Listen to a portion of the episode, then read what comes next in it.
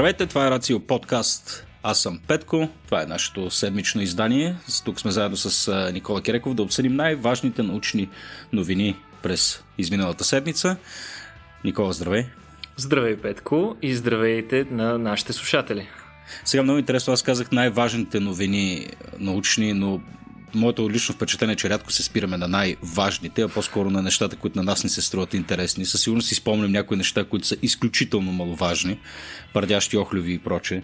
Е, да, да, кажем наистина, да кажем наистина най-интересните, тъй като една голяма част от най-важните открития разбират за своята важност едва месеци, дори години по-късно, когато реално се намира тяхната практическа употреба, пък да не говорим, че най-най-важните са на език, който не е съвсем достъпен за нашата аудитория. Mm. Е, виж как, виж как си позволихме сега да подценим аудиторията си. Не е вярно, всички тук са физици, не, не, химици, които... То до, голям, до голяма степен и за мен трябва да призная, че за мен един от, един от личните ми кошмари е струнната теория. да, да, да, там, там вече се изисква съвсем друго ниво на дълбочина. Ми окей, Никола, аз вчера имах удоволствието да те видя в парка, с тебе не се виждаме много често напоследък на живо, поради ред причини. И не само с теб, разбира се, да. Да, и а, така за пореден път останах възхитен от два от твоите физически атрибута. Извинявай за пореден епизод, че си позволя да говоря за теб. Ужас. А, да, и най-вече за физическото ти проявление, тъй като за интелекта няма много смисъл да се говори. Видимо е, че той е обширен а, и дълбок. А, но не много хора са те виждали. Та, това, което е много характерно за тебе, е едно нещо, което на мен очевидно ми липсва и това е възхитителна коса. В смисъл, способността ти да отглеждаш подобен обем и височина за мен са впечатляващи. Не знам дали се дължи на шалма или по-скоро на генетика. А, но косата ти със сигурност е едно от нещата, които прави така много приятно впечатление. А, и тук няма да те оставя да коментираш, ще, ще, ще дръпна монолог относно тебе. А, и е, другото нещо, Добре. което също ми прави впечатление, е колко винаги си гладко, гладко, гладко избръснат. Нали, което е диаметрално противоположно на моят дивашки вид, който обикновено имам в, в парка. А, абсурдното, да. е, абсурдното е, че ситуацията според мен е просто си попаднал на такъв момент, защото буквално преди седмици косата ми приличаше на една разплетена кошница, а през повечето случаи наистина съм пуснал една небрежна брада, сякаш никога няма да напусна къщата си и собствената си барлога, така да се каже. Чакай, чакай, ти имаш способността да отгледаш такава? Аз не помня да съм те виждал много. Е, не, не, не е чак като твоята, разбира се, ага. великолепна брада, Петко, но все пак, нали, след около седмица и половина се забелязва определено разлика в визията значително. Ага, ага, ага. Ами гледай, аз, аз реших да, да започнем малко с тази тема, защото а, може би преди около седмица нашите приятели от контента на, на, на Рацио пуснаха нещо много интересно а, във Фейсбук. А, една новина за това, че, а, че брадите предпазват от, от удари. И ми се ще малко да поговорим в а, дълбочина, тъй като съм обсебен от себе си, разбира се. Но това също ме и провокира, между другото, да, да, да погледна малко а, история на брадите. Нали, вярваш или не, има цели статии подобни написани. Има си собствено Wikipedia entry, естествено. Но Историята на брадите, в смисъл тя, нещата, които прочетах са горе-долу очевидни за всички хора, в смисъл тук няма нужда да се засягат а, а, в дълбочина неща от типа на нали, че подобен атрибут е плод а, на еволюция и конкретно на това, което Дарвин още в а, така, средата и края на 19 век описва като процеса на сексуален подбор, а, че а, наличието на бради в определени култури и тяхната гъстота и а, така и дължина, включително и обем в а, различните а, така географски зони, зони по света, се определя и от това в каква степен а, е имало някакво така чисто предпочитание от страна на, на на женските индивиди от нашия, от нашия вид към, към подобен сорт нещо.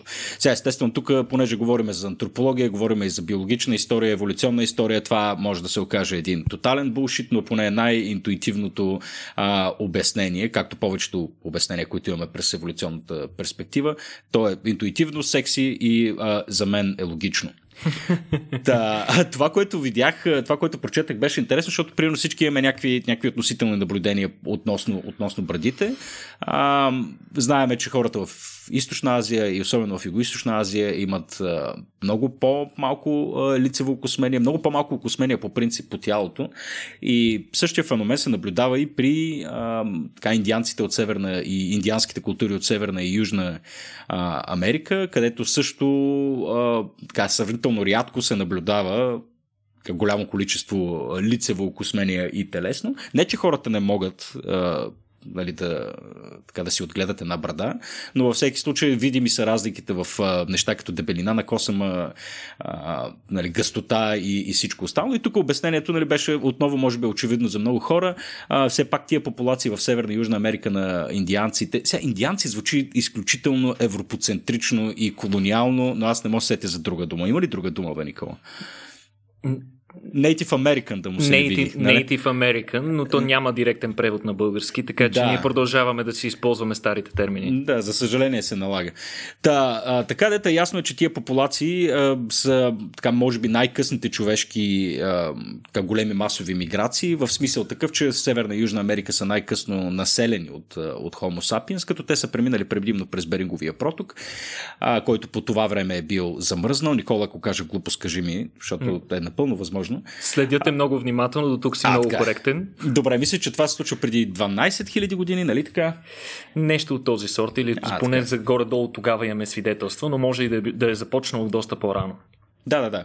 Та, а, нали, населението в Северна и Южна Америка тогава са директни наследници на популацията от Източна Азия, заради това се наблюдават така известни, известни прилики между, между, между, двете, а, между двете, двете популации, тъй като те генетично реално са, са продукт на едни и същи а, предшественици.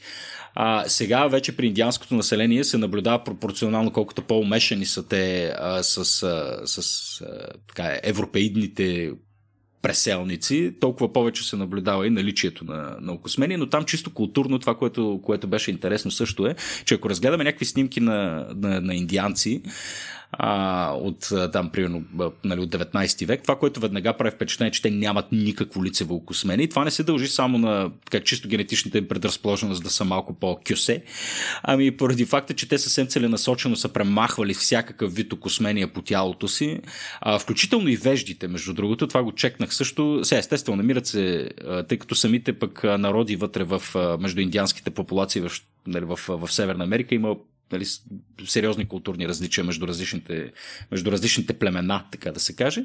Но в най-масовия случай наистина се забелязва тотално кюсе, гладко избръснати и включително ги няма и веждите.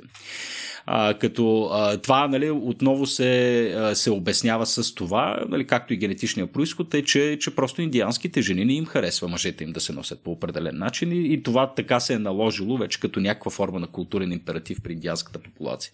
Което пък в тотално пък противоречи на, на всякакви а, европейски, близкоисточни и включително африкански традиции, където на брадата се гледа като а, на символ на мъжественост, където а, чисто пък вече, ако се върнем назад биологично биологичната история нали, се счита, че тя изглежда далеч по-застрашаваща, нали, сигнал е за голямо наличие на тестостерон, някакси чисто визуално изглежда така, сякаш лицето ти има по-волева брадичка, което пък е нали, сигнал за това, че, че си натъпкан с тестостерон. А, и, а, и съответно, да, има, има някаква културна универсалия, поне в този, а, е, така в евразийския континент и в Африка, където брадите, на брадите се гледа като на нещо, което а, означава освен, е символ освен за мъжественост, освен, че е нещо, което е свързано и с а, така, заплаха, а, е и свързано с неща като мъдрост включително. И това се вижда нали, при традицията на исляма, ако погледнем Конфуци, изобщо на където и да тръгнем, брадата е нещо, което, което символизира предимно положителни неща. И ето ни днес в 21 век, където брадата се възражда и тъй като нали, сега, сега, сега тук може би малко силно ще се изкажа, нали, но тъй като за някои хора явно мъжествеността в момента се явява някакъв вид, вид болест, която трябва да избием от обществото, нали, има и някакво контрадвижение, че това е някаква проява на токсична маскулинност, нали, на токсично мъжество. Тук може би пак нямаме много точен, точен превод на този термин, но да, има такова контракултурно движение, което пък е в тотален отговор на възраждането на брадата като, като така естетически атрибут а, при мъжете. Има много теории за това как, защо се е получило това възраждане, нали, като пък друга контракултура на феминистските движения, които активно се развиват след 60-те години. Тогава пък брадата идва отново на мода като, като контрадвижение. Сега аз не съм много, I don't buy that много-много. Хипстерите са ясни, нали, защо, нали, как, как се появили и те пък отговор на какво са, но в момента се наблюдава една амбивалентност по отношение на ролята на брадата в нашето общество и какво тя символизира. Аз за себе си лично мога да кажа, че а, това е чисто отново естетически избор, тъй като аз имам грозна брадичка, изглеждам смешно а, и чисто плод и извор на комплекси, така да го кажем. И сега, аз вече, вече мисля ти дам малко думата, защото виждаш, че като стане въпрос за нещо, нещо което на мен ми е било интересно. аз Т- така, изконно, да така изконно за теб и толкова ти е скъпо. А, така, да. Толкова, толкова изконно за мене. Но тъй като ти все пак а, беше а, човека, който изрови тази, тази странна новина, че човешката брада може да защитава от удари в лицето, разкажи ни къде го откри това нещо и, и за какво точно говориш. Между другото, от твоето експозе а, веднага се замислих за нещо много интересно интересно и това е, че наистина не се сещам за древноримски или древногръцки а, мислител или философ, който да няма брада. Тоест това до някаква степен е а, означавате като част от клуба на по-мъдрите. Много, много, много любопитна информация, иначе това, което ти каза е много правилно. Тук ще вкарам и малко научни термини. А, в а, еволюционната биология такъв тип белези се наричат вторични полови белези, mm. които са обект на активна сексуална селекция при която а, този тип белези, развитието им коства на съответните индивиди допълнително а, инвестиция под формата на допълнително енергия, като по този начин само индивидите, които са в добро физическо, физиологично състояние, могат да развият ясно изразени подобни белези, които съответно действат като сигнал на противоположния пол, че този индивид има хубави гени, храни се добре, в добро състояние и следователно би трябвало да даде, да даде едно по-добро, по-добре генетично подготвено потомство. И всъщност това е и основната теория за това защо хората имат бради и конкретно защо мъжете имат, а пък жените нямат. Но ние трябва да кажем, че това, което и ти доста добре отбеляза, е, че собствената ни еволюция вече отдавна е излязла от границите на функционалността и меркантилността и вече влиза доста повече в в а, метафората на собствената ни културна принадлежност. Mm. А, ей, как се изказвам, Петко, направо ме зарази. Направо... Като, като постконструктивист, разбираш ли смисъл? Ти, толкова, толкова нехарактерно звучиш в момента, че... А, та, та, с, с оглед на това, разбира се, а, въздействието на дадени култури по отношение на собственото им отношение към бърдите и лицевото окосмяване разбира се, че ще имат а, някаква форма на отново такава сексуална селекция, при която а, съответно жените, да кажем, ако избират по-често мъже без бради, така наречените кюсета, или хора, mm. които просто имат по-малко изразена брада, съответно а, това рано или късно след определен брой, там десетки или стотици поколения, ще се отрази на популацията. Mm. А, но трябва да кажем, че а, от чисто функционална гледна точка има и редица теории, които показват, че има смисъл от брадата като такава. Най-често разпространената подобна теория смята, че развитието на лицева брада, на, на, на лицево окосмяване в а, областта на бузите и, а, и шията а, предпазва до голяма степен а, мъжете ловци от а, ледените ветрове и от студа по време на ловуване, по време на, на, на зимните периоди. Така че а, вече има теории, че тя има някаква функционалност. Сега има обаче доста спекулативни такива и една от най-интересните, която аз чух, и аз между другото съм я чувал и преди, но сега ще си поговорим за нея, защото учените са си позволили да извършат тестове и да получат реални цифрови резултати, с които да защитат тази теория. Mm-hmm. И това е теорията, че брадата се е развила като средство в а, вътревидовата а, междуполова конкуренция на мъжките екземпляри на човешкия вид. Mm-hmm. Тъй като често, а, когато става дума за избор на партньор, а, мъжете са тези, които се съревновават за, а, за правото да си изберат жена, да кажем. И много често Тъй това е свързано... клетката е рядка. Е... Точно така.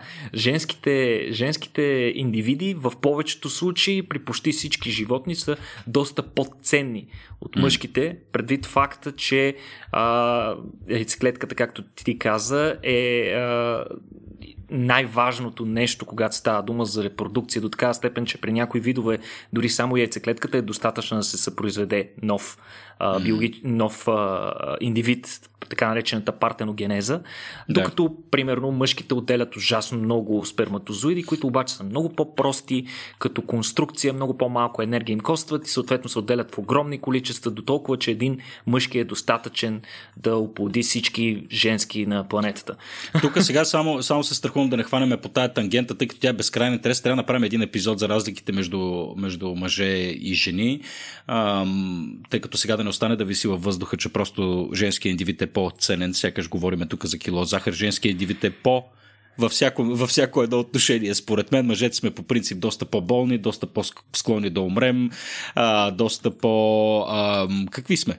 Мисъл, мърлячи, несериозни, храним се по-зле. нали, така мара неща сме, нали, на жените, английски, жените на английски, ни. Позволяваме си често да ползваме английски Давай. в нашите епизоди, но мисля, че термина е redundant. Точно така, да, да, да. Ние сме redundant. Даже има и много хубави а, книги от, примерно си помня книгата на Оуен Джонс, който директно, а, а как се казваше, трябва да реферираме върнем към тази книга в последствие, в която разглежда а, мъжкия индивид, нали, the, the male, нали, като, като концепция, нали, която чисто в биологичния смисъл, а, нали, всеки се чуди защо Аджаба е възникнала, тъй като тя реално нали, е безмислена по същество и най-вероятно върви в посока това да изчезне нали, в биологичната история. Една много контравършал теза, но пък от друга страна е интересна. Та, така да исках само да, само да спомена, че мили дами, които, които вие ни слушате в момента, а, има, има обективни характеристики, за които аз активно ви завиждам, особено като съдя. Особено гледайки собствената си, собствената си съпруга, която е не просто нали, моя половинка, ми със сигурност, извинете за клишето, по добрата ми половинка. Но така, Никола, дай да се върнем към, връщаме към се, сега. Връщаме се към брадата. Та новата mm-hmm. спекулативна теория е, че брадата е помагала при конфликти, конкретно при ръкопашен бой между хора. Сега, как, каква е всъщност идеята на учените? Според тях, брадата под някаква форма е възможно да умекотява ударите, които хората обикновено, мъжете по време на битки помежду се опитват да си нанесат в главата. А, сега, а, за целта, интересно как са подходили учените, те са направили модел на череп, като са използвали епоксидна смола, тъй като втвърдена тя най-добре отговаря на здравината и структурата и, и консистенцията на човешкия череп като а, на повърхността на тази а, структура те са прикрепили овча кожа с различна гъстота. След което, за да извършат стандартен тест на удари, са използвали една специална тежест, която е прикрепена на устройство, от което тежестта просто се спуска свободно под формата на махало и нанася стандартен удар върху въпросните а, а, епоксидни черепи. Mm. И какво са установили при това си изследване? Те са установили, че при а, падаща такава стандартна тежест се наблюдава до 37% поглъщане на енергията. 37% по слаб удар в следствие на наличието на различни uh. нива на гъстота. Сега, трябва да кажем, че е, наистина голям недостатък на изследването е, че не е използвана реална брада, а е използвана вместо нея овча кожа и, и, и, и овчата козина вълна, нали, тя не е със същата консистенция като човешката брада. Съответно, учените са се а, заели, така да се каже, а, да продължат тези си изследвания с по-реалистични модели, Надявам се да не се стигне до ниво, в който ще трябва да си съберат доброволци, които доброволно да се подават на удари. Но а всъщност аз лично и както и серия други учени сме привърженици на едно друго разклонение на тази теория, според което а, наличието на голяма брада а, до голяма степен а, нали, това наистина помага при боя, но не до толкова, че да служи като абсорбираща ударите възглавница, колкото по-скоро да обърка опонента къде точно а, започват истинските тъкани на неговия опонент. къде, иначе, къде наистина ми е брадичката? Да? Иначе казано точно така. А, съответно, една гъста, голяма брада, в, а, определено разсейва и пречи на човек да се прицели ефективно, следствие на което някои от ударите може да попаднат, така да се каже, на криво или пък изобщо да не попаднат в целта си, което със сигурност дава известно предимство на човека, който има повече брада. Иначе, често се прави аналогия, между другото, с лъвската грива, а, като повечето теории, които бях чувал аз по темата, са, че а, всъщност гигантската лъвска грива реално се развива като средство, с помощта на което възрастните лъвове могат да се защитават от съперници, които искат да ги отстранят като водещи екземпляри в прайда, а, като просто ги защитават от а, факта, че защитават ги от това да бъдат задушени от противника си, който може да ги охапе за врата и да се опита да ги удуши. Но Всъщност, наблюдения на зоолози, които занимават с лъвове, са показали, че при битки между мъжки лъвове далеч по-характерни са ухапвания и наранявания в областта на крайниците и то по-специално на задните крайници. Следователно, в повечето случаи лъвовете не се душат. В смисъл това не е стратегията, която те възприемат при битки помежду си. И въпросните а, хора твърдят, че по-скоро а, аналогията с човешката брада и, и е, функцията и на вторичен полов белек е още по-голяма, защото според тях женските всъщност предпочитат лъвове с по-голяма и по-тъмна козина. Затова при лъвове, при които има по-висок тестостерон, а, гривата им става по-тъмна, по-черна. И сега, как, каква е логиката на това нещо? Ами в саваната, когато имаш по тялото си нещо голямо и тъмно на цвят, това ще привлича слънцето и ще те нагрява повече. Mm. Следователно ще трябва да изразходваш повече енергия, за да регулираш телесната си температура. А за да имаш повече енергия да регулираш телесната си температура, следователно трябва да добиваш повече енергия, трябва да си в по-добро физиологично състояние. Така че един mm. лъв може да си позволи гривата му да потъмнее до толкова, доколкото в добро физическо състояние. Така че то отново е един билборд за това, аз съм готин, аз съм най-якия лъв. А, така, да, да. То, то, и както и при мен, това е билборд, че аз съм готин и съм най-якия лъв. Много интересно, защото, смисъл, в началото, като си говорихме, нали, сега като правиш паралел с животинския свят, че гривата по някакъв начин нали, е сигнал а, за нещо и при хората, особено традиционно, е било а, нали, символ на мъжество нали, на, а, и на сила. И едновременно с това пък се наблюдава, че а, така а, позиции или, а, или, или, или хора, които традиционно а, свързваме с, а, с власт, а, брадите не са нещо характерно. Примерно, ако погледнем сега а, политическата класа, и то не само сега, ами като погледнем един хубав 20 век, например, в масовия случай президентите, така, управниците, сега тук изключвам мустаците, разбира се, тук имаме нали, различни проявления, особено в 20 век, нали, но в масовия случай политиците са гладко избръснати. И е истинска така, неортодоксия да видиш включително и тук в българския парламент депутат с, с голяма хубава брада. И странно е, че политическата класа по никакъв начин не го е, а, не го е така, възприела това нещо като символ по някакъв начин на власт. Напротив, а, мисля, че се счита все още за нещо, което е мръсно, което е сигнал за, нали, за небрежност, за мързел даже, ако щеш. А, не знам, това е странно. А, също така, да знам, като се рових в празни исторически източници, нали, прочетах, че примерно един Александър Македонски е бил забранил на войниците си да имат, да имат бради и трябва да са гладко обръснати поради факта, че той се опасява от брадите да не би да, ги, да, да, да се използват от вражеските войници като нали, нещо, за което да се хванеш и да можеш по-лесно да размяташ човека, което на мен ми звучи изключително логично, между другото. В бой не виждам как брадата може да ти носи а, или как това, че брадата има някакви статистически относително незначителни предимства при удар, а, как това нещо пък компенсира факта, че действително мога те гепе за брадата и да те размятам нали, за нея. Е, това ако да... трябва да бъдем честни, при всички случаи косата е доста по-лесния начин да хванеш някой, ако става дума за нали, да го хванеш за някакви косми, отколкото mm. брадата. Не знам дали си обръщал внимание на остротата на космите на брадата, нали, в, в общия случай, не когато тя е съвсем дълга до, е, така да се каже, до пъпа, а, но в повечето случаи е много трудно да хванеш здраво някой за брадата. Обикновено доста лесно той може да се изплъзне, което не е характерно за косата, която е по-мека и по-лесна за, така да се каже, за обгръщане и захващане, така че да имаш добър грип. Бе, не знам, като гледаш една брада тип Волт Уитман или Толстой, ще хвана като стой та гледай, нали? Това, е, това със сигурност или, или така за баките, за баките да можеш да, да ловиш някой.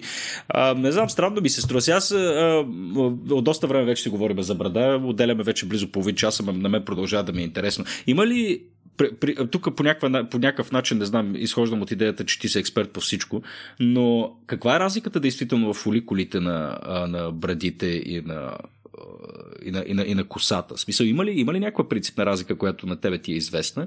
И питам най-вече по меркантилни съображения, тъй като използвам а, козметика за брада целенасочено, а, нали, с обещанието на тия козметични компании, че това е наложително, тъй като нали, брадата е различно нещо от косата. И то е нали, очевидно. Ти сам каза, нали, като го пипнеш е, е, нещо, е нещо различно. Но чисто на биологично ниво а, имаш ли някаква представа? Чисто на ниво ембриогенеза, нали, ако си говорим mm-hmm. за космения фоликул, откъдето произхожда всеки един от космите по цялото ни тяло, mm-hmm. а, чисто а, така биологично няма фундаментална разлика в устройството на космените фоликули в момента, в който те възникват. Но след като възникнат, те биват подложени на различни стимули. Самите клетки, които ги изграждат и специално клетките, които продуцират косама, те имат редица рецептори по повърхността си за най-различни сигнални молекули, някои от които са хормони. И а, оказва се, че секрецията на различни сигнални фактори и, и, и такива хормонални фактори в различните части на тялото ни е различно и поради това в различните части на тялото има различен тип космена покривка. И конкретно а, на главата ни, в долната част на главата, където е бърдата, имаме различна експресия спрямо отгоре на главата си. Въпреки това, нали, тук не говориме само за тестостерон, защото много интересен е факта, че тестостерона има абсолютно противоположен ефект върху космените фоликули на главата, на, на, на косата ни и тези mm. на бърдата. До такава степен, че те са абсолютно противоположни. Тъй като а, много често се наблюдава при хора, които а, при мъже с а, висока продукция на тестостерон, висока постоянна продукция на тестостерон, те много често а, момента в който оплешевяват, което обикновено е в а, късните 20, началото на 30-те им години, е и момента в който бърдата им е най-гъста, е достигнала нивото на най-голямо сгъстяване. Така че а, при всички случаи това е плод на една доста сложна комуникация между клетките вследствие на което а, всяка клетка разбира каква е нейната роля. И съответно всеки космен фоликул разбира дали трябва да продуцира а, бърда, дали трябва да продуцира мигли, дали трябва да продуцира вежди или някакви други а, а, космени покривки по тялото. Тук е много интересна и разликата между мъже и жени, тъй като наясно сме, че така, много жени, всяка културна конвенция е жените да премахват окосмението си навсякъде вече, което а, може би е доста, не може би, ами със сигурност е доста кофти нещо за, за всяка една жена, тъй като аз само факта, че трябва да се дрижа за главата и лицето си е достатъчно а, депресиращ, пък амо ли ако трябваше да го прави за цялото тяло.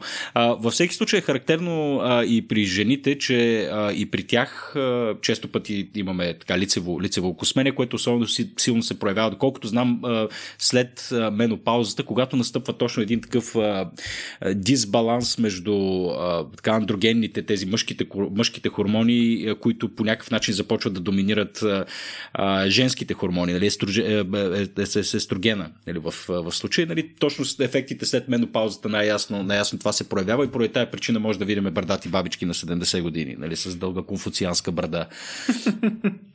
да. Не знам. А, не знам.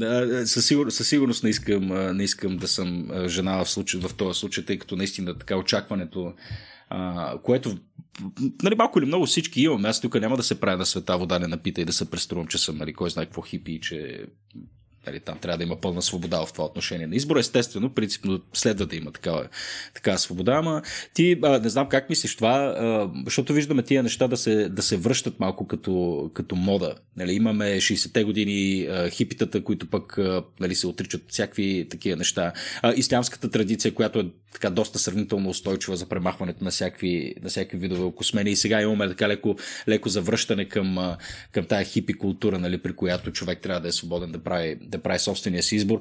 А, дали според тебе, ако погледнем биологичното ни бъдеще, а, ние ще ставаме все по-малко космати, ако, ако изходиш от сегашната тенденция и екстраполираш, а, или, а, или според тебе това няма да се промени драстично? Какво мислиш? Това е любопитен въпрос и е пълен с спекулации, разбира се, но ние трябва, ако проследиме чисто еволюцията на човешкия вид до толкова, доколкото знаем за нея и разгледаме, разбира се, най-близките ни братовчери, приматите, Ясно е, ясно е видимо, че тенденцията за намаляване на космената покривка при човека е прогресивна. Тъй да. да се каже, ние с, с, всяка, с всяко хилядолетие имаме все по-малко космена покривка и по-малко. Вероятно тази а, селекция, свързана с модите и с а, вторичния полов отбор а, и натиска върху жените да се епилират, както каза ти, също mm. би довела с течение на времето до понижаване, до намаляване на а, нивото на тази космена покривка, но къде е границата и къде ще бъде края на това, не може да се каже. А, имаше а, много интересни теории, които основно се разискват от а, автори на научно-фантастични романи, пък които твърдят, че а, така новите технологии, свързани с а, стимулация на мозъка и така нататък, създаване на мозъчни интерфейси и така, или пък а, имплантирането на множество микроелектроди в главите ни, а, в крайна сметка ще доведе до необходимост повечето хора съвременни да обръснат изцяло косата си, за да може скалпа им да е, да е оголен и да може нали, да се подлага на директна стимулация с електроди. Сега това казвам го изрично, абсолютна спекулация по темата, mm. но на мен идеята не мога да кажа, че е напълно лишена от логика. А, ако наистина за някакъв продължителен период от време това е някаква а, остра необходимост, така да се каже, а, рано или късно естественият отбор ще доведе до отпадане на такъв тип или намаляване на интензитета на белези, които не са ни необходими. А, ние mm. обаче, а, както ти спомена, сме и доста културни животни. А, нашите физически проявления до голяма степен са отражение на реалността, на културата, която обитаваме. И това, тази динамика на модите, конкретно пък в развития свят, при който а, обичайната фраза е, че а, всяко ново е добре забравеното старо, което се отнася основно за модите, е, това според мен води до едно тежко объркване в а, еволюцията на човека, при което няма един ясен вектор на развитие. Ако тези, този тип моди към изискванията към хората непрекъснато се променят и циркулират, това в крайна сметка ще доведе по-скоро до едно консервативно оставане на хората в вида, в който са сега. Ако мога да спекулирам. Добре, тъй като говорихме малко за бъдещето, а, иска ми се да разгледаме темата малко и за а, генезиса или защо ние сме еволюирали да сме по-малко космати от другите същества. Мисля, че това също е малко интересен разговор. Днес, Никола, ще си говорим само за, за коса, ми. Това е явно се, и, за, и, за, и за окосмени. А, та, на мен е много интересно. Има, има няколко а, хипотези, които нали, можем да разгледаме в случая защо сме изгубили от космението си. На тебе коя ти е най-интересна?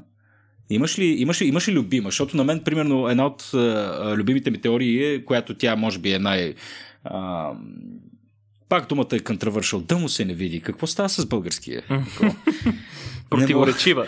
Противоречива, благодаря ти. Ужас. А, та, а, това е теорията за това, че ние сме еволюирали в а, така полуводна среда, как да се каже. Нали? Че ние, освен че сме обета, обитавали а, саваните в Африка, когато е ставало а, съответно много горещо в тия открити пространства, ние едва ли не леко като хипопотами. Нали? Киснали сме по водата, а, предимно ловяли сме там, а, там някакви неща и а, самия факт, че дали сме имали такъв непосредствен а, досек с, а, с, с, с водата, е нали, една, една от предпоставките а, козината да започва да, да опада. Това как ти се струва? Звучи ли ти логично? На мен ми звучи като пълна глупост, обаче някакси ми е и интересно като теория. Ами, то е една от наличните теории по темата. Това е така нареченият uh, Hydro Primate Theory, mm-hmm. която се основава на едно от най-силните и тези на тази теория е способността, много интересно нещо, което вероятно всички, включително и ти си забелязал, че когато се накиснем в вода, когато mm-hmm. стоим продължително време във вода, независимо дали просто се киснем с книжка и свещ в ваната в продължение на няколко часа, или пък сме се киснали в морето, сме плували, сме направили няколко километра до Шамандурата и обратно и така нататък. Обикновено като излезем а, отново на сушата и погледнем ръцете си, може би всички сте обръщали внимание как кожата на пръстите на ръцете ни и на краката ни е една такава много силно набръчкана и едно много особено такова гъбеста а, текстура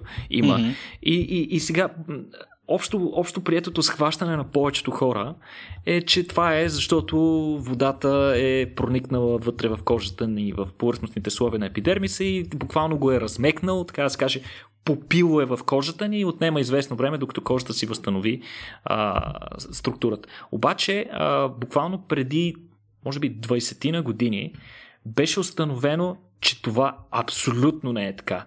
И то толкова абсолютно не е така, че а, съответно учените са правили тестове с а, хора, които имат прерязани нерви, нервни пътища до крайниците, независимо дали mm-hmm. те са прекъснати в гръбнака или някъде а, в по-близост до крайника и са установили, че при такива хора това не се наблюдава. Тоест това е активен нервен рефлекс на влизането ни в вода.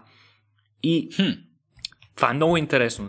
А, всъщност се оказва, че вода изобщо не влиза в епидермиса ни. Може да успокоим всички хора. Не е това Естествено. причината. Това, това е един... и това да се случва. това е един активен рефлекс, вследствие на който кожата ни се набръчква и повечето автори, които след това са правили тестове, са показали, че набръчкването на кожата ни по този начин осигурява повече площ с която ние можем да контактуваме с различни предмети под водата, което пък ни позволява да сме по-стабилни, да не сме хлъзгави или пък когато искаме да хванем нещо, да можем да го хванем по-здраво. Вау! Което тук що ми взриви главата, Никола, браво. Което само по себе си би означавало, че на някакъв етап от еволюцията на човешкия вид такъв какъвто е сега, водата е била изключително важна среда, в която ние сме правили неща. Какво сме правили? Дали сме добивали храна, е, дали е била източник на храна, дали а, сме прекарвали някакво известно време там, за да се охлаждаме или няма значение, но водата е била много важна част, за да имаме този рефлекс запазен такъв какъвто е бил и тогава. А, това е една теория обаче, която аз лично а, не съм, така да се каже, голям почитател на нея или поне не смятам, че тя е основният двигател на загубата на космената покривка при хората. Ако е за мен, за мен лично основната и най-силна теория за, за това е според мен преминаването на хората към бипедално предвижване и слизането им на земята от дърветата. Момента, в който те са започнали да прекарват повече време на открито и то на два крака и, и, и еволюцията на този тип придвижване, докарването му до съвършенство, бипедалното движение, след което преминаването към а, преминаването от а, чисто събирачество към активен лов, свързан с преследване на жертва и, и, и, и факта, че човешкия род вече има, а, според мен, пълен консенсус по темата, че предците на, на съвременните хора са произлезли в Африка. Африка а, е бил континент, който винаги е бил по-горещ от останалите континенти, тъй като максимално голяма част от сушата там е разположена в областта на екватора и тропиците, където всички знаем, че цялостната средна годишна температура е доста висока.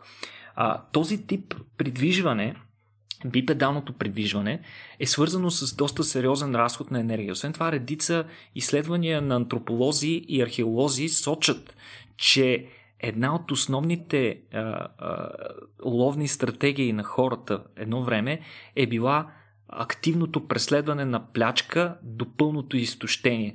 Факта за това, доказателство за това е всички видове адаптации, които са се осъществили в структурата на човешкия скелет и особено в видоизменението на, на, на глезена и ахилесовото сухожилие, които при човек са уникални по своята структура. И да, ни... Реално няма, извинявай Никола, че те ре, реално няма друго сухоземно животно, което ако реши, условно казвам, да запали гуменките, може да продължи толкова дълго и продължително, колкото едно човешко същество. Абсолютно, абсолютно. Да. Ние, ние буквално надвишаваме по тази способност. Маратонските способности на човека са абсолютно не се срещат изобщо никъде в човешкото царство, а, в а, животинското царство. В смисъл, единствените ни а, по-големи конкуренти в това отношение са а, конете и до някаква степен вълците.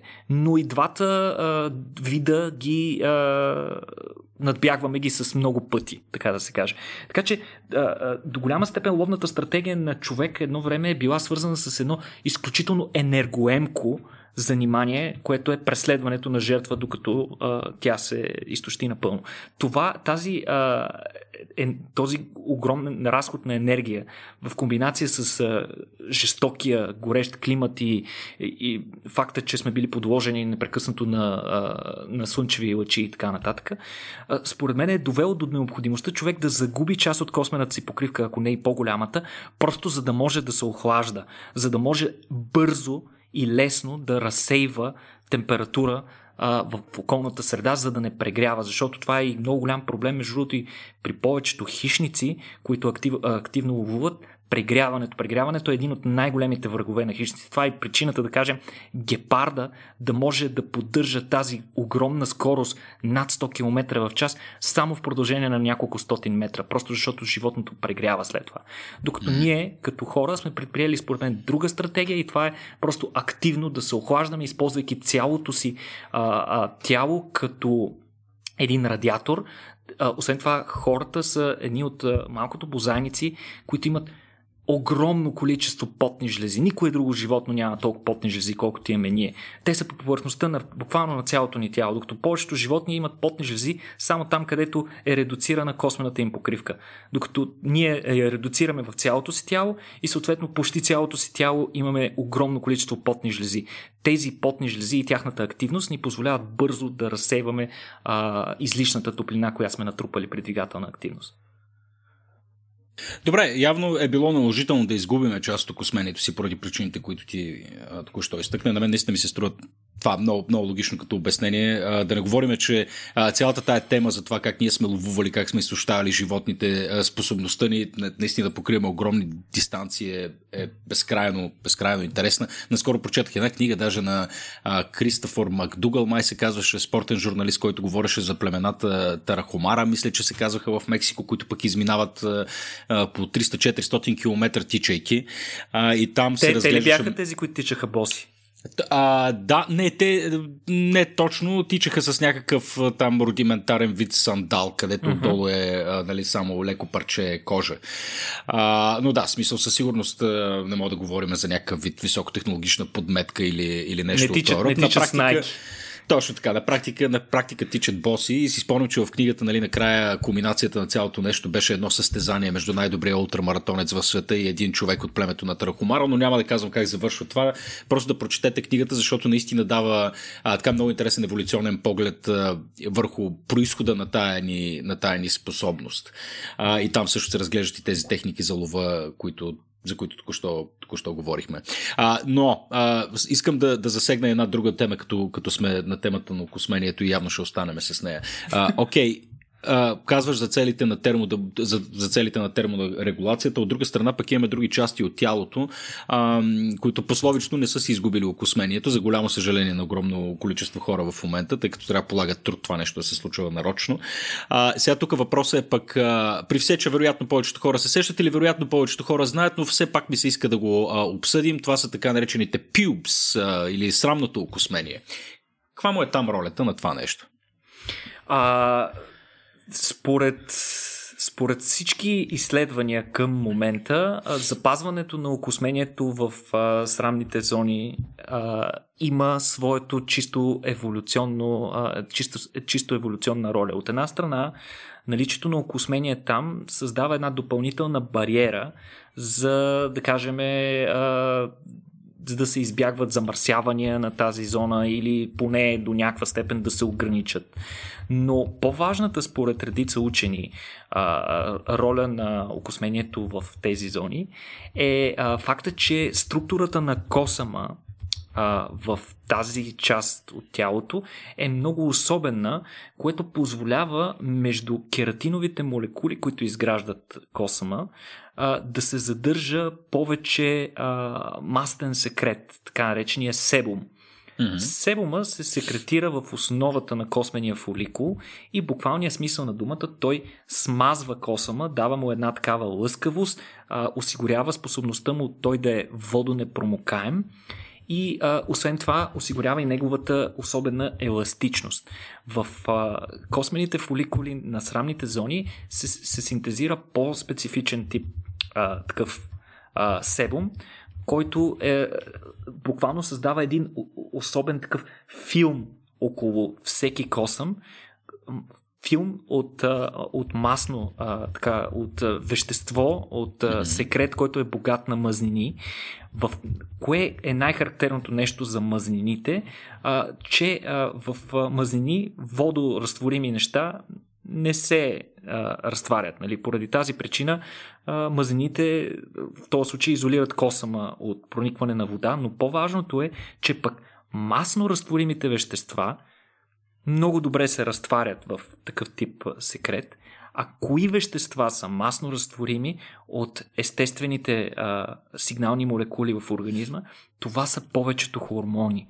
И всъщност а, хормони и, и, и в някакъв случай понякога и феромони според а, учените, които се занимават с еволюционния происход на човека и изследват такъв тип белези, а, реално човек, човека, древният човек е бил а, много по-чувствителен на такъв тип феромони, масно разтворими феромони и те са служили като сигнал. Тоест, а, космената покривка около срамните ни зони, идеята им е била да концентрират такъв тип химически сигнали, които са а, говорили нещо, означавали са различни неща за хората, например дали а, съответно мъжа или жената е в активна репродуктивна възраст или е преди това, или пък е след това и дали да кажем жената е в момента в а, естрос или дали а, поради някаква причина човека е в добро състояние. Така че а, едно време а, всички ние това, което се смеем на кучетата, които подхождат едно към друго, първо с носа си и, и, и после с зрението си, а, вероятно до някаква степен и нашите предци са имали нещо останало от това. По принцип, бозайниците а, а, повечето бозайници са много по... А, за тях е много по-важно сетиво а, обонянието, поради това факт и огромна част от генома на човек е посветена на обонянието, въпреки че за нас водещото сетиво продължава да си бъде зрението, но то това е станало най-вероятно вторично. А пък вътре в носа си имаме един орган, който се нарича вомероназален орган. Това е органът, с помощта на който ние можем да регистрираме тези феромони, тези а, вещества, които носят допълнителни сигнали за индивида. При човек този вомероназален орган, даже според редица физиолози, е напълно деградирал в днешно mm. време. Но а, редица пък други а, учени твърдят, че все пак някаква малка част от него е останала и ние все пак все още сме чувствителни на определен тип такива феромонални молекули, но, а, това, но до някаква степен това окосмяване в а, интимните ни зони а, е едно наследство за нашето малко по-миризливо минало. А то същото, същите неща, които каза, въжат в известна степен и за окосменето под мишниците, нали така? Точно така, абсолютно. Mm-hmm. Там се, да, феромони да пръскаме. Добре. А, Хубаво де. Сега мен естествено ме вълнува един конкретен въпрос. Не, че косата ми липсва кой знае колко много. Честно казвам съм благодарен, че не се налага да грумвам още нещо от, от себе си. Но а, защо така плешивостта е до такава степен нелечима. В смисъл, ясно е, тук говориме за, за хормони, но от друга страна пък има и хормонални терапии, които вероятно, не знам, тук само го хвърлям, със сигурност говоря, говоря глупости, но а, и вероятно и тебе те хващам неподготвен, но а, все пак защо плешивостта е такъв нерешим проблем? Имаш ли теория? А, една от най-добрите теории, които съм чел по темата, аз ще, ще реагирам на ситуацията спрямо собственици си познания към момента, е факта, че а, разбира се, тестостерона играе една от най-съществените роли при оплешевяването. Сега, защо някои хора оплешевяват, а други не, е вероятно свързано с някакъв тип генетика. А, установено е наистина, че хора, чието родители са запазили, чието мъже родители са запазили косата си по-дълго, обикновено техните деца също я запазват по-дълго. Но какво точно се случва в човешкия, в мъжкия скалп, което пречи реално на което унищожава космените фоликули там. Ами всъщност, според а, редица твърдения, това, което се случва е, че се ускорява косменият цикъл. Косменият цикъл представлява а, е, един, е, е, една регулярност, такъв един циркулярен процес, при който космения фоликул първо започва да произвежда косъм, след което, след като се получи първоначалния космен ствол, той излиза през дупката на, а, на, на космения фоликул, излиза на повърхността и се включва следващата фаза, която е вече фаза на активен растеж, при която той се удължава. След това имаш още една фаза, която се нарича фаза на покой, в която космения фоликул представа да произвежда а, кератин, косъма спира да се удължава и третата фаза и, и четвъртата фаза е фазата, в която този косъм се отделя – той се отделя от основата, където бива произвеждан и започва производството на нов косъм. Това, което според редица учени се случва под въздействието на редица хормони, е, че се ускорява този цикъл и се, а, и се удължават определени негови фази. Удължава се конкретно фазата, фазата в, между след, след напускането на, на след отделянето на косъма и преди производството на новия косъм, е, там се вкарва една допълнителна фаза на покой, при която космения фоликул не е активен. Но пък под въздействие на тестостерона редица метаболитни активности се повишават в мъжкия организъм част от които са свързани с скоростта на регенерация. И това, което според авторите се случва, е, че ако продължително време нямаш нов косъм, който да излиза от фоликула, епителните клетки отгоре започват да се размножават толкова много, че просто в един момент затварят космения фоликул отгоре и косъма вече не може да излезе. И това пък служи за сигнал на а, на самия фоликул и на клетките, които го изграждат отвътре, че а, нещо се е случило, затворил се е фоликула, няма смисъл да се генерира повече а, косми и той деградира необратимо, като отново а, се, като деградира и се превръща в нормален епител, следствие на което нали, ти повече там не можеш да имаш коса, просто защото космените ти фоликули изчезват. Това, което се случва, да кажем, когато хората си пресажат коса, те взимат космени фоликули от други части на тялото си, например от задната част на кръка на, на бедрото, се взимат космени фоликули и се поставят върху главата. Това е добър пример за това, което говорих по-рано, че където попадне космения фоликул, там той бива подложен на, различни, на различен тип влияние на различни сигнални молекули и той се променя спрямо това къде е сложен. И заради това косъм взет от задната част на кръка на бедрото ни, сложен на главата ни, пораства под формата на коса, а не на бедрен косъм. Нали? Представяш ли си? но, а, но, но това, което пък а, а, редица учени, които се занимават с стволово-клетъчни а, терапии, а, се опитват да разработят през последните години, е да се опитат да обърнат процеса на обратно. Тоест да използват вещества или стимулации върху епителните клетки, с които да ги накарат те от епителни клетки да се дедиференцират, да станат отново леко така малко по-стволови клетки а, и, и след това да се диференцират наново в космени фоликули. Това е, може би, най-новият тип революционни терапии а, за, за косопат, които се тестват. Няма все още готов подобен препарат или подобен тип терапия, но може би бъдещето на, на отстраняването на косопада, нали, където на хората им пречи, разбира се, защото редица хора това не им прави никакъв проблем. Някои дори са доста по-секси, например, като теб и Любо Петко. А, Любо, всъщност, не знам защо го вкарахме. Той е, а, това е- един, е, това е така, уж, един, ужасен, един ужасен иллюминат, който вероятно никога не е имал коса. Той според мен е бил роден така, за да може това да при се... тебе, Никола, беше класически пример за, за Freudian слип, където ти по принцип интернализираш своето собствено привличане към нали, към, към Любо, но по някой път, да, по някой да, път излиза разбира, неволно. Разбира се. А, не знам дали отговарям напълно на въпросите. Това са неща, за които активно се работи. Те не са напълно известни в момента. Нещата, които ви казвам, са спрямо нещата, които последно съм чел. Може би науката да е скочила междувременно доста в това отношение. Но на този етап това е което знаем и основната причина да се, да се предотвратява трудно косопада е точно този факт, че това са естествени процеси, които протичат в организма ни. Те свързани свързани с активна деградация на клетките и, и тяхното дедиференциране, следствие на което ти накрая нямаш клетки, които да накараш да произвеждат косми нови.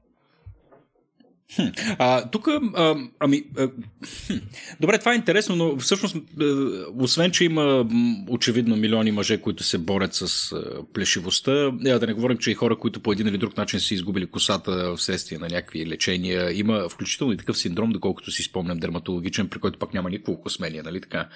А, какво беше това? Как се нарича? Чакай, сега ще го, сега ще го проверим. Но междувременно един от основните козметични проблеми пък се свежда до, до точно обратното нещо. Как каже да направим така, че да премахнем а, всичко.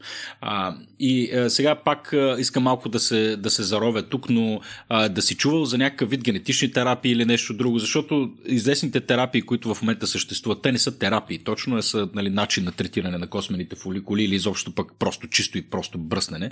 Са или временни, а, или са изключително, а, как се каже, налага се изключително изключително дълго, дълго време да се правят определен вид процедури и са и по същество болезнени. Та на тебе да ти е известна някакъв вид нова генна или някакъв друг вид нещичко, което, което да направи тъй, че който да не иска вече да се бръсне, да може да го направи свободно. Ами... Или чисто хипотетично как ти се струва като, като възможност? Аз не мисля, че в тази посока се работи толкова активно, предвид факта, че, както казахме вече, това са някакви много естествени, естествени процеси и, и вече имаме естествени средства, нали, с които ние се справяме, справяме с този проблем Тоест, до, до, до някаква степен. Едно Абе, кажи просто, го на. Едно кажи просто на... неудобство не е чак такъв голям проблем. Но, да, но... да, ба ти кажи, кажи на милиони жени по света, че е просто неудобство да си бръснат краката през три дни или да, или да се скубят, или да ходят на козметик, където с лазери да им горят краката. Така, че... Да, но, но от друга страна, отново ако попитам същите тези жени дали биха се подложили на а, рискована генетична манипулация, която а, по някаква форма да премахне или завинаги да отстрани отстрани някаква функция на собственото им тяло, аз не съм сигурен, че биха били толкова единодушни в решението си за това. Но при всички случаи, до момента в който има търсене, рано или късно ще се намери и предлагане. Иначе в моменташните термини, за, в моменташните методики за устраняване, нали, свързани основно механични, а, свързани с а, бръснене, с а, отскубване на косми и така нататък. А, пък новите методи, които са свързани с използването на оптични методи, най-често лазери, какво представлява лазерното обезкосмяване, всъщност се използва а, светлина, използва се а, мощен а, лазерен импулс с а, светлина, с дължина на вълната, която а, съвпада, т.е. пика и на абсорбция съвпада с а, цвета на. А, съвпада с дължината на вълната на цвета на човешкия косъм, с цвета на меланина. Поради тази причина, при тези импулси, космите поглъщат огромно количество от тази енергия и буквално те се възпламеняват и изчезват за някакви микросекунди. Това е метода, по който работи съвременната оптична а, епилация. А, поради тази причина, например, хората с по-светли косми на тялото си имат по-сериозни проблеми да използват този метод, тъй като количеството на, на пигмента в косама е по-малко и съответно са необходими повече или по-високо енергетични такива лазерни импулси, за да се отстрани а, тяхната космена покривка. Иначе, аз наистина не мога да намеря.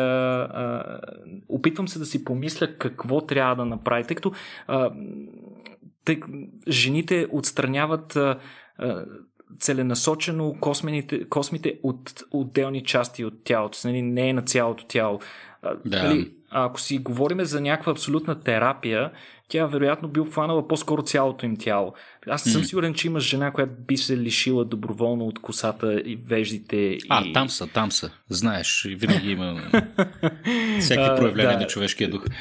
Но, но, но, но при всички случаи нещо такова би било една доста тежка интервенция, която по-скоро аз лично не смятам, че скоро би имало търсене за подобно нещо, съответно едва ли би имало и предлагане. Никола, аз съм искрено, искрено възхитен приятел за това как ти беше подготвил а, едни неща, а така съвсем неволно успя да импровизираш цял един разговор около косми, окосмение, бради и всичко останало, макар че никога не съм имал съмнение, че на която и тема да те пипна ти ще има какво да разкажеш.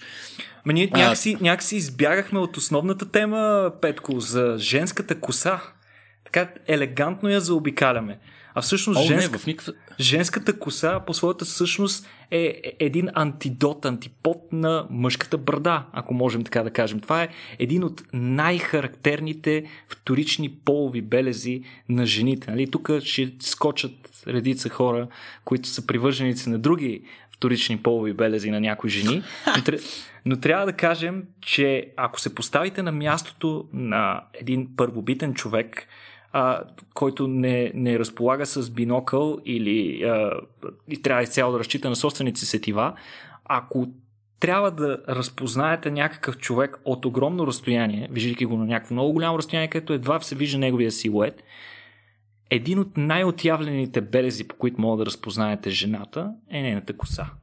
Коса в комбинация с форма на тялото. Така че косата при жените а, е изключително важна. Тя действа като, както по-рано споменах, като един билборд. Освен това, а, наистина има и корелация, която показва, че колкото по-добре се храни, колкото по-пълноценно се храни една жена, толкова по-добро е състоянието на нейната коса.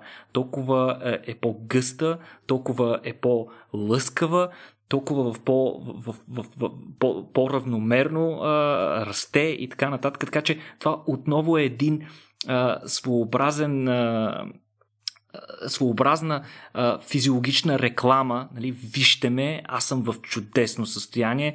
А, готова съм за размножаване, нали, имам страхотни гени. И освен това съм в добро физиологично състояние. Така че косата е много важна. Има серия експерименти, да кажем, при които на мъже са давани снимки на, на жени, с, като има ясна корелация между това колко дълга е и в колко добро състояние е косата, за това доколко привлекателни оценяват жените. И съответно, ако трябва да ги кореспондират с фигури на, с лица на жени или силуети на жени, при които изкуствено е премахната косата, има доказателство, че над 40% от външната естетическа привлекателност на една жена се крие в нейната коса. Ами то това е да малко диаметрално противоположно на, на, на мъжете, защото при мъжете пък колко по-дълга ти е косата, толкова, по, толкова по, по-непривлекателен ставаш. Аз пък четах такова изследване, между другото, за, нали, за, за женските предпочитания. Харесва ми, между другото, как започна да говориш за женската коса а, и волно, воло, вол, волю или неволю направи а, така, или стъпи, стъпи неволно в метафората за лова отново с човека, който гледа с бинокъла отдалече тази, тази плячка, жената, която после да я фане за косата и да я издърпа в пещерата, едва ли не. Е, но, е, е. не, беше губав се, разбира се. Но да, тук темата за, за женската коса и за нейното а, културно значение или, а, или значението и като, като така сексуален белег а, а, със сигурност е също много интересна тема. Нали? Това няма какво да си говорим. Аз сега тук започнах да а, веднага, докато си говорим, да, да, да разцъквам история на женската коса, на прическите. Излязаха толкова, толкова много неща, но това е отново разговор, разговор по-скоро за култура и за история, отколкото за биология и наука, нали така? Или... А, така е, но до голяма степен има и доста биология в това. Например, знаеш ли защо мъжката коса никога не може да стане толкова дълга, колкото женската? А, никога не може да стане? Да. В смисъл, сериозно? Това аз на... наистина ли? Да, защо? Причина за това... Това не го знаех, между другото. Да. В, при нормални обстоятелства, вероятно има индивиди, при които този тип генетичен контрол на работа на космения фоликул работи по различен начин. Но в общия случай, женската коса става а, по-дълга и, и, и расте по-бързо. Причина за това е фактът, че космените фоликули при жените работят малко по-различно. Вече по-рано споменах за въпросния цикъл на работа на космения фоликул. При жената в този цикъл а, този период, в който косъмът се удължава, е много по-дълъг, отколкото при мъжа. А, доказателство, има редица доказателства, които показват, че а, естрогените и, и, и, и различни хормони, които са повишени при жените, имат активна роля за това нещо. Съответно, колкото повече голямо количество на тези хормони имаш, толкова повече косменият ти фоликул работи по на принципа на женски космен фоликул и се удължава по-дълго.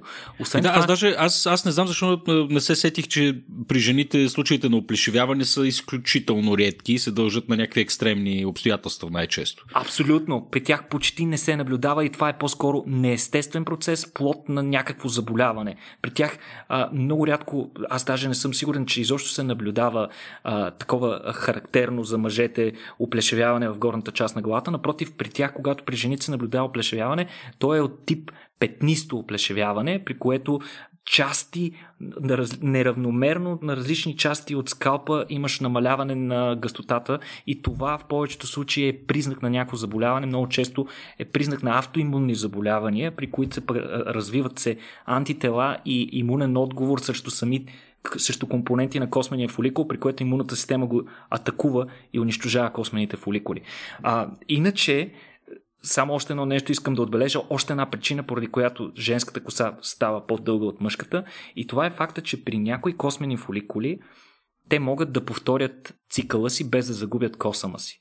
Това се случва по принцип при а, космените фоликули на косата, на главата, а, но при жените много по-голям процент даже ако не и по-големия процент от космените фоликули на главата, минават през такива цикли, които са неколкократни. Докато при мъжа понякога, нали, много по-често те космения фоликул рестартира производството, като започва нов косъм и губи стария, отколкото да продължи удължаването на стария, на стария косъм. Има много готини, не знам, ако иска някой може да си намери в YouTube, има много готини таймлапси, при които се вижда как фризьори правят експеримент, при който напълно обръсват главата на, на момче и на момиче, след което се вижда на таймлапс как а, с времето косата им започва да расте и се вижда да кажем, че в а, първия месец и половина мъжа изпреварва по растеж жената. Косата му расте по-бързо. Но в последствие, колкото повече време минава, се вижда как жената буквално издухва мъжа и след една година тя има два пъти или два пъти и половина по-дълга коса от мъжа. Вау! Отново успя да ми взривиш главата, Никола. Мисля че, мисля, че приятели, вече е време да поприключваме малко. получи доста, доста интересно. За първ път направихме тематичен седмичен подкаст. Темата за косите със сигурност ще вълнува доста хора и може и да си направим и някакво продължение. Даже, ама да видим, да видим как ще се отрази. А, във всеки случай, аз отново ти благодаря за блестящата импровизация. Уж беше неподготвен и пак навлезе в дълбочина по теми, за които не очаквах, а, че си способен. Но така де, благодаря ти много. А, и а, предлагам да приключваме, да си избереме тема за следващия път, да е нещо малко по Controversial беше думата, която търсим. Мисля, нали? мисля, че, мисля, че е крайно време да се върнем и към стандартните ни подкастове, които доста Липсат привличат хората. Еми да, трябва да си говорим за Крил.